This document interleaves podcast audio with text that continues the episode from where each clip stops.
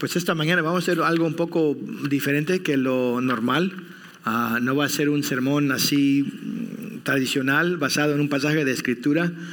Ah, mayormente va a ser una lección de, teología esta mañana. Ah, vamos hablando específicamente sobre la escatología, que es un estudio de los, que se habla, quiere decir el estudio de los últimos tiempos, viene de la palabra griega escatos, que significa el final o lo último. Entonces acabamos de terminar Primera de Tesalonicenses 4 y vimos algunos asuntos acerca del rapto. Vamos a continuar en capítulo 5 pronto, continuando ese tema de los últimos tiempos. Entonces quise pausar esta vez para darles una lección diferente. Quizá a algunos les va a gustar, a otros no. La escatología, el estudio de los tiempos finales, Parece ser el área más, eh, menos conocida de, teología para muchos cristianos. Ah, eso puede ser porque se siente un poco misterioso el tema. Unos creen que uno le da mucho miedo estudiar tal vez o se sienten intimidados, la palabra intimidados ah, por estudiarlo, se, oye muy confuso, hay muchos desacuerdos. Pero quiero que sepan que eso no tiene que ser la, realidad en, en, su vida. Sí podemos estudiar al estudiar la escatología no siempre hay respuestas fáciles, pero no es decir que estudiarla no, no, va a traer fruto. Entonces, para ayudarnos a todos, a mí también quiero eh, darles hoy una introducción a la escatología. Quiero eh, ayudarles en su, en su viaje de aprender más acerca de qué dice la Biblia acerca de los tiempos finales. Ah, vamos a tener varios pasajes, no vamos a ir yendo a todos los pasajes porque nos pasaría mucho tiempo, pero ustedes pueden tomar una nota y estudiarlo a su propio tiempo si quisieran. Pero como dije, la escatología es un área donde hay muchos, muchas preguntas y hay muchas respuestas que se puedan dar. Entonces yo quiero organizar nuestro tiempo hoy ah, en tres frases, mayormente tres ah, títulos, pero empezando, vamos a ver cuáles son las cosas en, que, todos los cristianos están de acuerdo. Creo que eso es un buen lugar para empezar.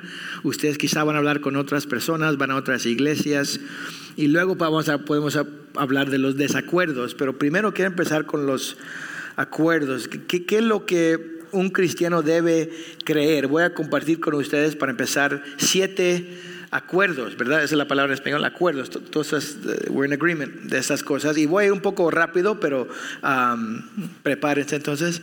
Pero número uno, nuestro primer acuerdo es la autoridad de la escritura la autoridad de la escritura. Muchos ya saben, segunda de Timoteo 3:16 dice que toda, toda, escritura es inspirada por Dios. Eso es decir que lo que fue escrito, eso es lo que significa escritura. Lo que tenemos escrito vino directamente de Dios. Eh, los profetas, los apóstoles lo escribieron, pero últimamente viene de Dios. Entonces es la verdad y viene con la autoridad de Dios. Y hoy tenemos muchas traducciones fieles en, en varios idiomas. Ahí es donde debemos siempre empezar en cualquier estudio de la teología, porque nosotros no podemos empezar a inventar la historia. Pues yo creo que esto va a pasar, yo quiero ver unicornios, yo quiero hacer cualquier, empieza a inventar la historia de los tiempos finales. Queremos siempre recibir, debemos recibir nuestra teología de la escritura, y eso espero que sea obvio para nosotros, es una creencia, eh, creencia, fundamental para la teología. Nuestra doctrina viene de las escrituras. Número dos, el segundo acuerdo es la soberanía de Dios la soberanía de Dios, es decir, que Dios está encargado, Dios está en control de todo. Ah, gente define su soberanía en diferentes maneras, pero es una palabra bíblica. Dios es soberano, Él es el, el rey. Él no va, él, él, no está aprobando todo lo que pasa en, una, en un aspecto moral, pero aún todo es bajo el plan soberano de Dios. Dios tiene su plan, ya lo ha ordenado y todo el mundo va moviendo hacia ese plan. Quizá no nos gusta el plan, quizá no nos gusta que no sabemos todos los detalles del plan, pero nada de eso roba la autoridad de Dios. Primera Timoteo 6:15, hablando de la manifestación o el regreso de nuestro Señor Jesucristo, dice que eso es algo, el regreso del Señor Jesús es algo que Él manifestará a su debido tiempo, el bienaventurado y único soberano, el Rey de Reyes y Señor de Señores. Pase lo que pase, nada va a poder quitarle a Dios de su trono soberano. El tercer acuerdo es el regreso de Jesús, el regreso de Jesús.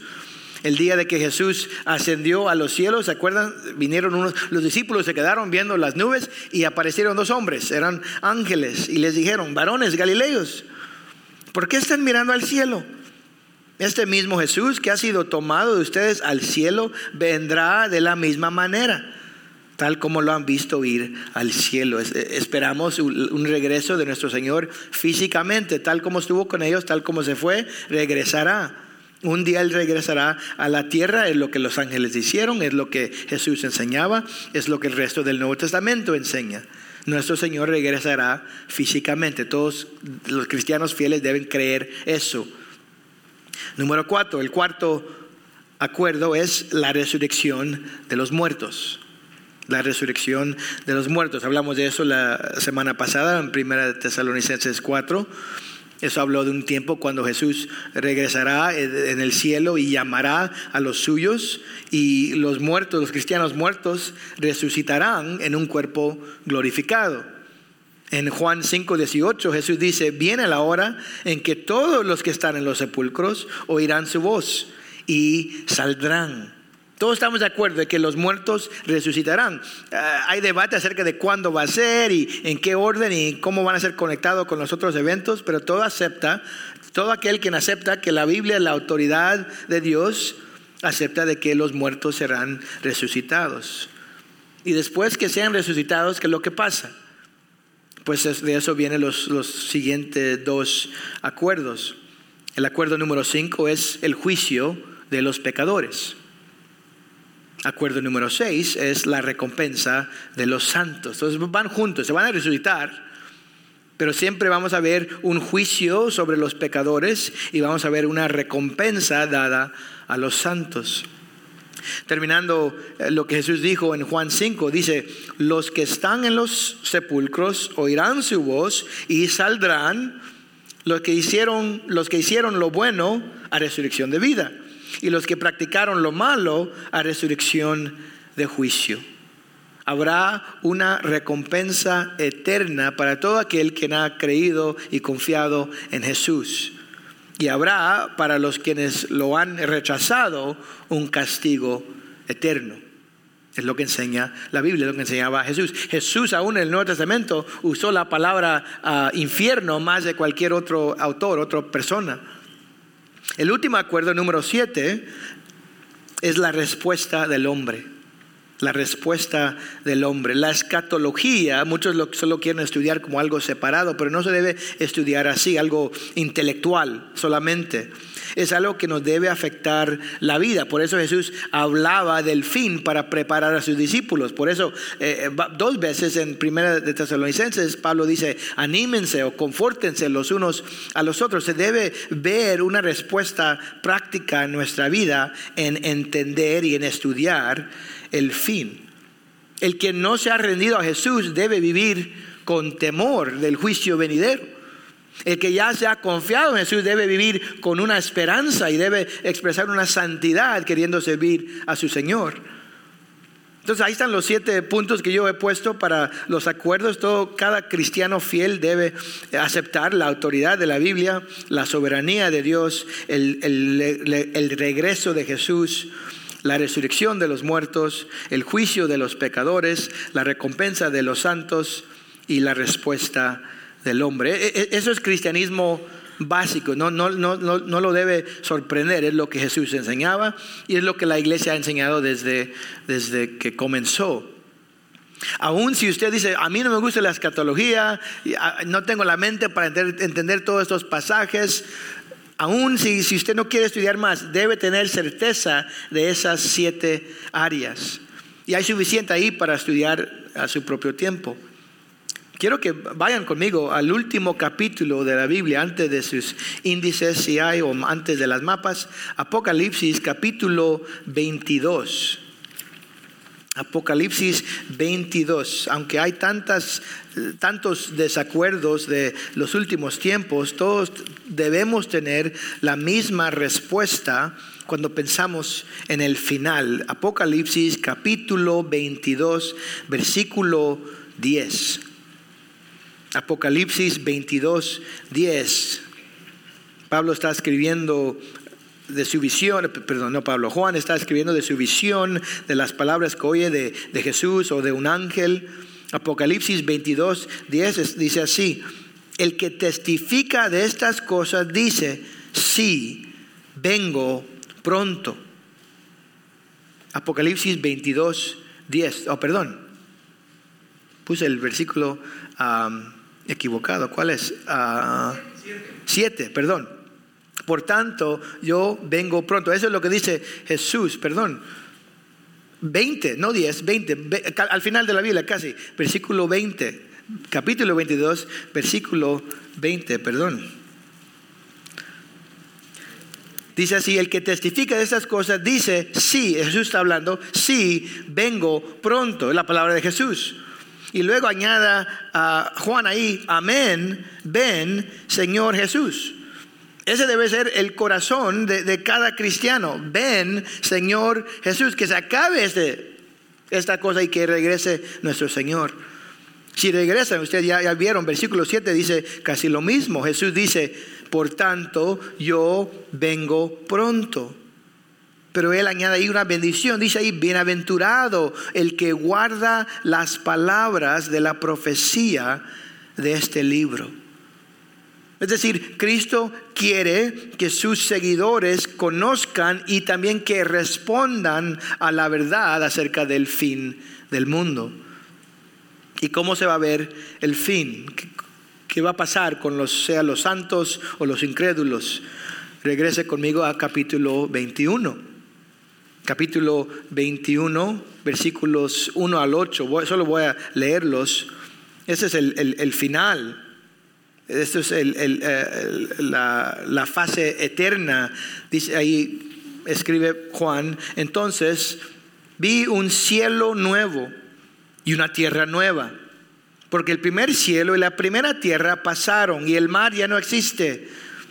Y vi la ciudad santa, la nueva Jerusalén, que descendía del cielo de Dios, preparada como una novia ataviada para su esposo. Entonces oí una gran voz que decía desde el trono, el tabernáculo de Dios está entre los hombres y Él habitará entre ellos y ellos serán su pueblo y Dios mismo estará entre ellos.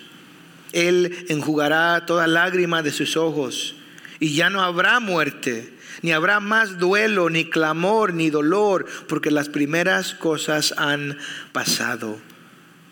Versículo 5 dice, el que está sentado en el trono dijo, yo hago nuevas todas las cosas. Y, y, añade, escribe, porque estas palabras son fieles y verdaderas. También me dijo, hecho está, yo soy el alfa y la omega, el principio y el fin. Al que tiene sed, yo le daré gratuitamente de la fuente del agua de la vida. El vencedor heredará estas cosas y yo seré su Dios y él será mi hijo.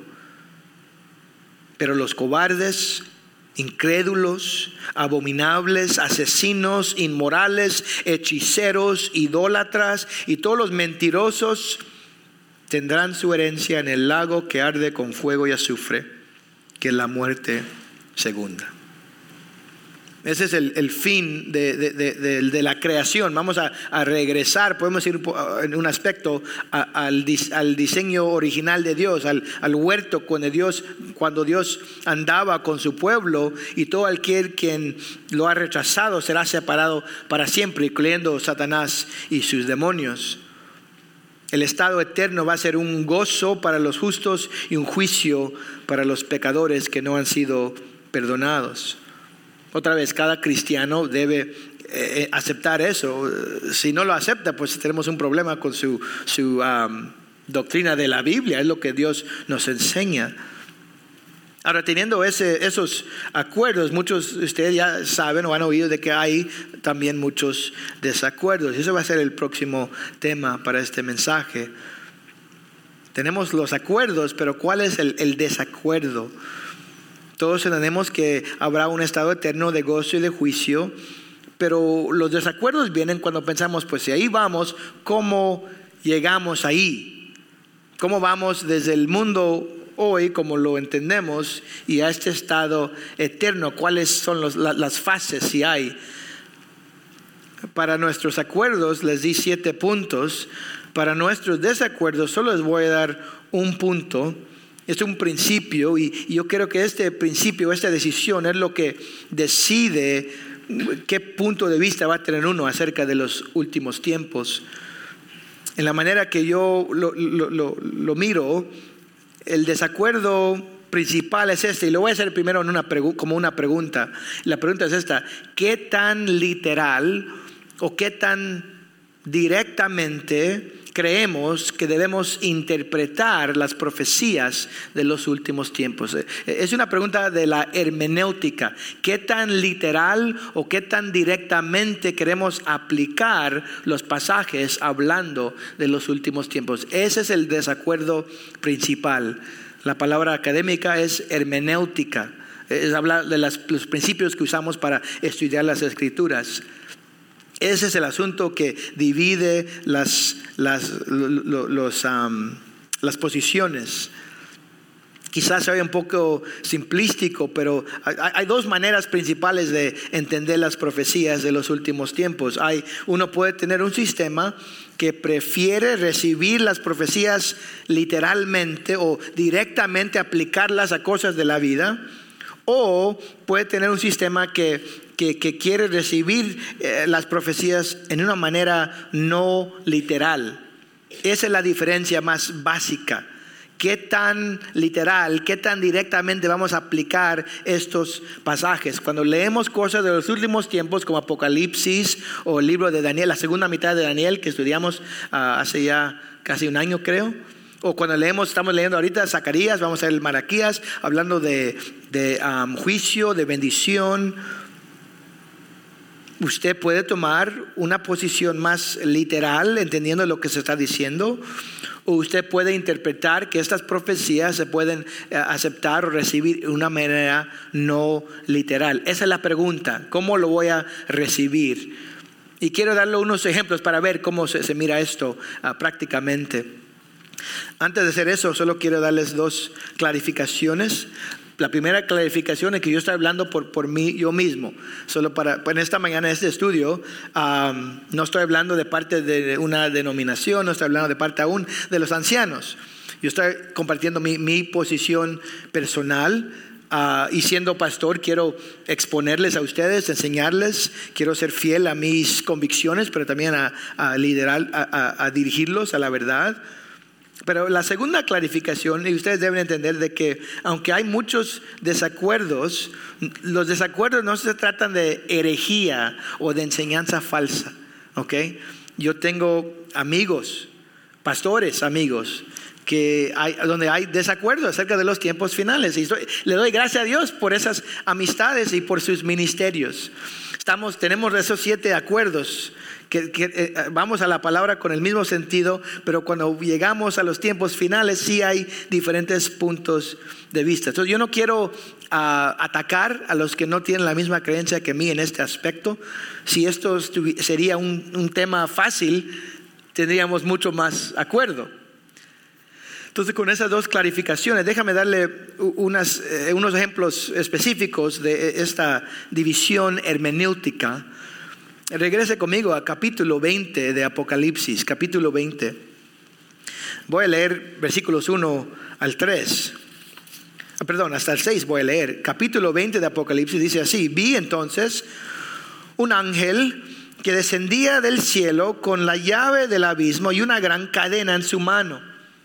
El ángel prendió al dragón, la serpiente antigua, que es el diablo y Satanás, y lo ató por mil años lo arrojó al abismo y lo encerró y puso un sello sobre él para que no engañara más a las naciones, hasta que se cumplieran los mil años.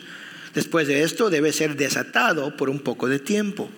Versículo 4. También vi tronos y se sentaron sobre ellos los que se concedió autoridad para juzgar y vi las almas de los que habían sido decapitados por causa del testimonio de Jesús y de la palabra de Dios, y a los que no habían adorado a la bestia ni a su imagen, ni habían recibido la marca sobre su frente ni sobre su mano.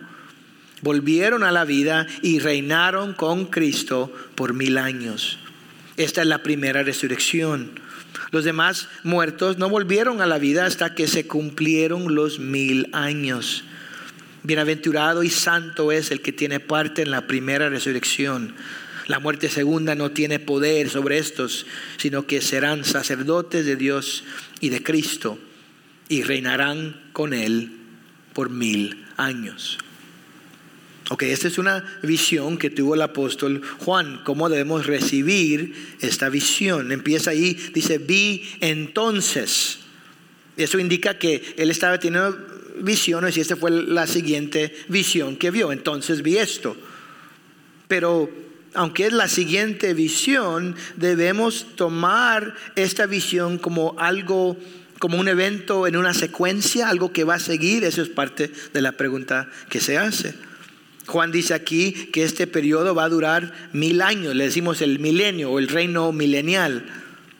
Eh, en, alguna manera Juan en su visión supo de que había pasado un tiempo de mil años, pero debemos tomar este, este, este tiempo, este periodo, en algo literal, digamos, apuntando a unos mil años literalmente, o está hablando de algo metafóricamente, esa es otra pregunta que se hace.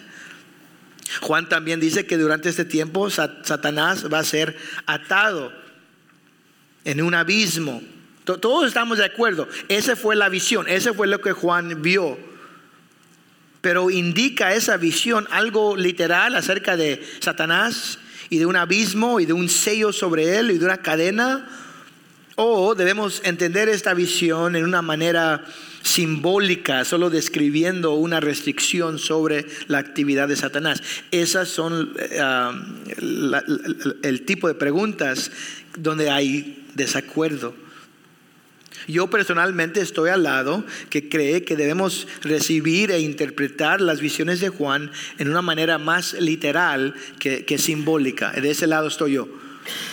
No es decir que yo no creo que hay, que hay símbolos, hay símbolos aquí, pero creo que esos símbolos se, se conectan con eventos actuales o seres actuales o periodos de tiempo actuales, actual es actual, no corriente, pero ¿es that the word? Actual, literal.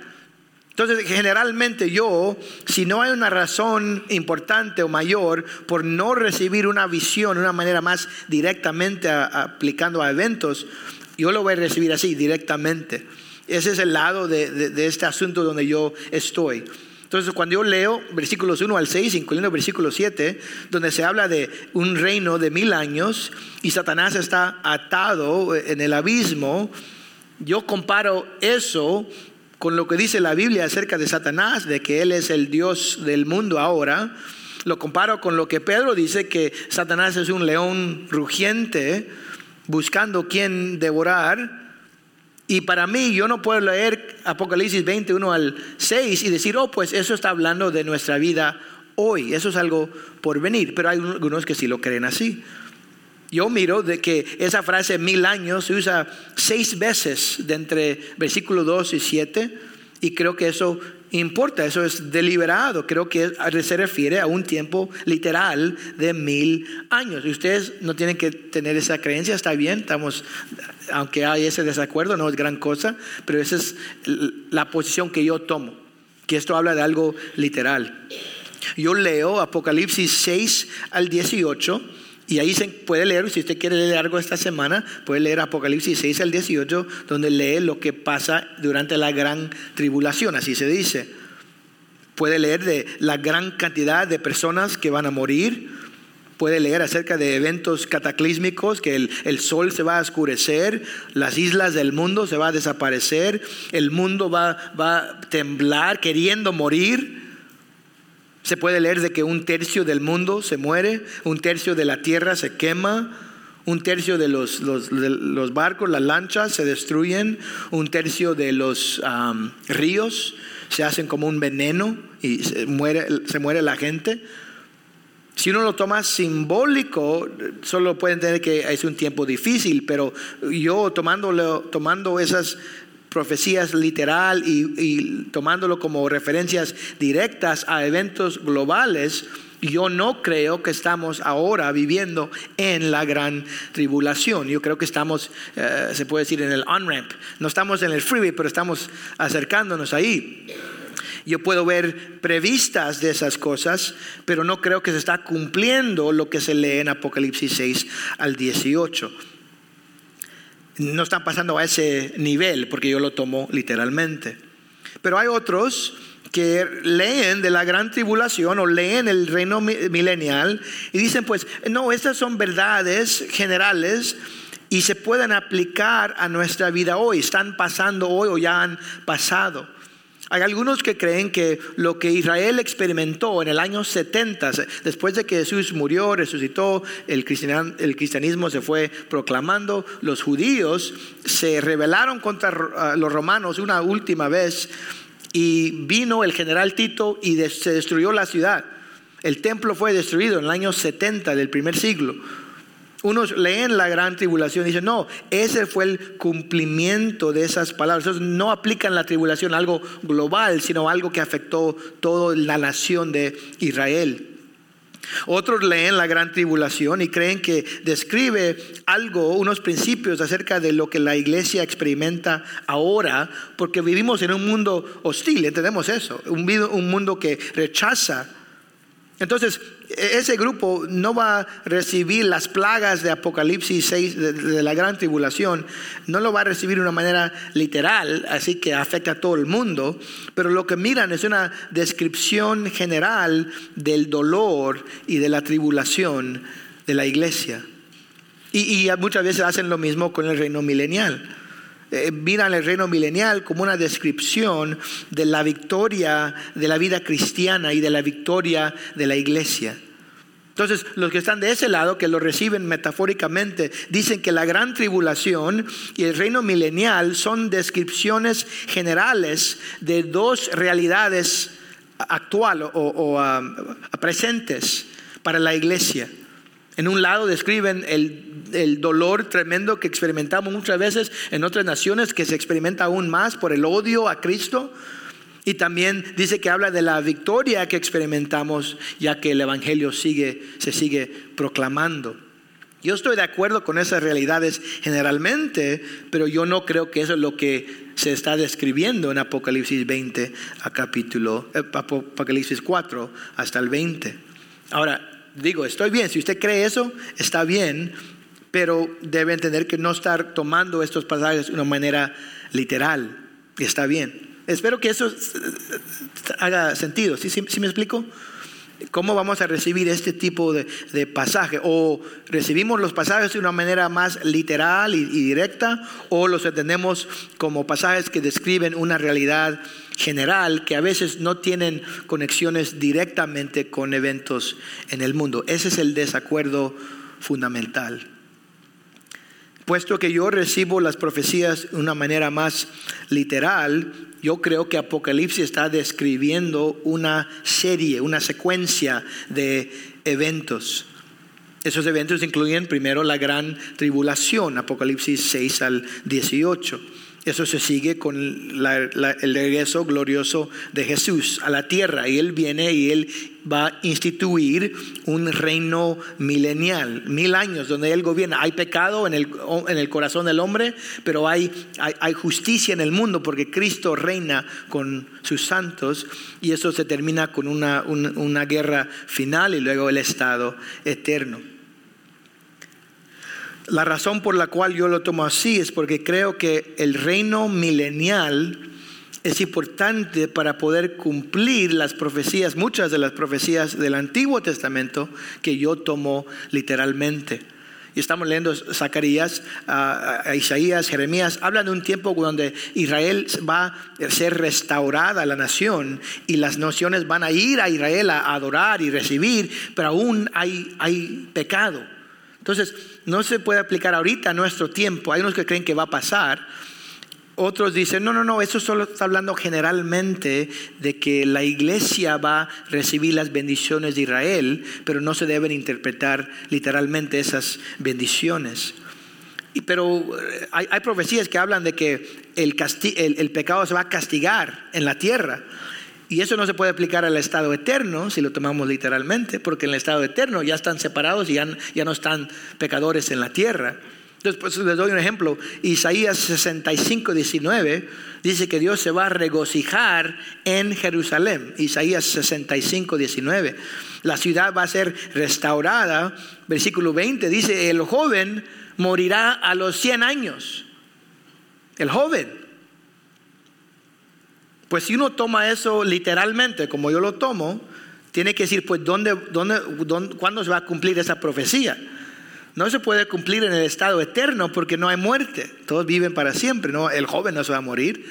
No se va a poder cumplir ahorita porque el que llega a 100 años, pues llegó a sus 100, ya, ya le tocó tiempo, ¿verdad? No, no decimos, ah, qué joven estaba.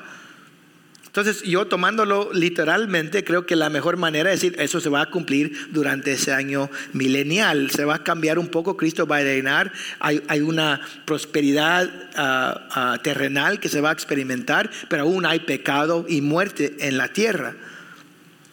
También hay otras reverencias ah, en Zacarías que habla del juicio de Dios sobre Israel. Israel va a ser usada por Dios para, para juzgar y bendecir a las naciones, pero aún hay muerte. Yo creo que las presentaciones en el Antiguo Testamento que hablan del reino de Dios no se han cumplido en su sentido completo. Israel aún espera por el cumplimiento del reino de Dios, donde Israel sea elevada, que regrese a su gloria anterior.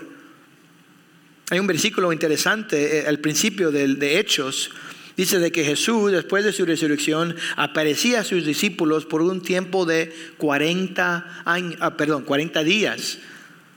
Y dice ahí que Él les hablaba del reino de Dios. Unos creen que no, el reino de Dios es ahora, es eh, la iglesia es el reino de Dios, pero como yo tomo los pasajes literales, digo, pues no, hay un aspecto donde no está. El reino para un israelita del Antiguo Testamento era un tiempo global donde Israel se, establecía como un poder del, mundo y, y traería bendición al mundo. Pues él pasó ya 40 días hablándoles del reino de Dios y oigan lo que le dice en versículo, lo es lo que dice en versículo 3 de Hechos 1. Luego en versículo 6 dice que los discípulos le dijeron a Jesús, Señor, ¿restaurarás en este tiempo el reino a Israel? Eso me dice a mí que ellos esperaban un cumplimiento literal de las promesas del Antiguo Testamento. Jesús pudiera haberlos corregido. No, no, no, no, no, no entendieron las profecías. Las profecías son espiritual y ahora se van a cumplir por medio de la iglesia. Él no les dijo, eh, no hay, no hay corrección ahí no los corrige, él solo dice, no, no, no, ustedes no se deben importar, no les corresponde a ustedes saber los tiempos ni las épocas que el Padre ha fijado con su propia autoridad. Su papel iba a ser, vayan con el poder del Espíritu Santo y proclamen la verdad, no se preocupen del tiempo, pero no les dijo que no entendieron bien el reino de Dios. Ahora, terminando, si tomamos la orden que tenemos en Apocalipsis, si usamos eso como un bosquejo, la gran tribulación, el reino milenial y el estado final, entonces ¿dónde queda el rapto? Esa es parte de la discusión también. Les dije la semana pasada que les iba a compartir, entonces voy a terminar con esa discusión. No hay ningún pasaje bíblico que específicamente nos dice cuándo el rapto, el arrebatamiento va a pasar. Unos creen que va a ser antes de la gran tribulación, otros creen que va a ser en medio de la tribulación, otros dicen que va a venir al final de la gran tribulación. Yo soy parte del grupo que cree que el rapto pasará antes del comienzo de la tribulación. Y solo quiero compartir estos argumentos y con esto terminamos hoy. Número uno, la Biblia describe de que el regreso de Jesús puede suceder en cualquier tiempo. Ahora, al mismo tiempo, hay otros pasajes donde Cristo dice, busquen los señales, miren los señales. Entonces, por un lado dice que debemos estar listos porque en cualquier momento el plan de Dios se va a terminar, pero hay otros pasajes que dicen, deben ver los señales de la venida de Jesús. Parecen ser dos realidades, dos verdades ah, que se contrasten. Entonces, ¿qué hacemos con eso? ¿Cómo podemos reconciliar esos principios de que no vamos a saber, pero habrá señales de su venida? Pues poniendo el rapto antes de la tribulación nos ayuda a detener las ambas realidades. Cristo viene primera vez en el aire, como dice 1 Tesalonicenses, y rescata a su iglesia, lo saca, y eso, eso, eso puede ser en cualquier momento. Y luego durante la tribulación, los que se convierten después van a ver los señales, como se escribe en el libro de Daniel, el, pacto con Israel, y luego terremoto y lo demás, sabiendo que la venida va a venir después de esa tribulación que yo digo que es siete años, un tiempo que se repite en la Biblia. Ahora, lo difícil de eso, y tengo un amigo que le he preguntado, ¿por qué no cree usted en eso? Dice, porque se ve como Cristo viene tres veces. Vino por primera vez, viene para el rapto y luego viene para, para, eh, ah, para, establecer su reino milenial. Hay tres venidas. Perdón, viene el rapto, viene eh, la gran tribulación y luego viene Jesús eh, otra vez. Y hay como una otra venida extra de Jesús. Y eso es algo que sí, es una complicación. Yo digo, no, pues es la segunda venida, pero trae fases. Ese, es el debate. Un segundo argumento para por creer que el rapto será antes de la tribulación es las promesas de Dios de que su pueblo será rescatado de la ira de Dios. El rapto, perdón, la gran tribulación se describe como un tiempo donde Dios está expresando su ira contra un mundo que lo ha rechazado. También es un tiempo donde Dios está juzgando al pueblo de Israel para, para purgarlos del pecado. Entonces eh, yo creo que la gran tribulación es una expresión del juicio de Dios.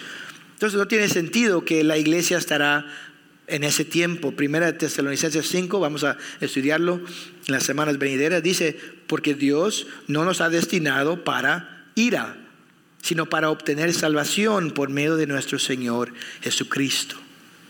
También en Apocalipsis 3, versículo 10, Jesús le dice a la iglesia de Filadelfia, yo también te guardaré de la hora de la prueba esa hora que está por venir sobre todo el mundo para poner a prueba a los que habitan sobre la tierra.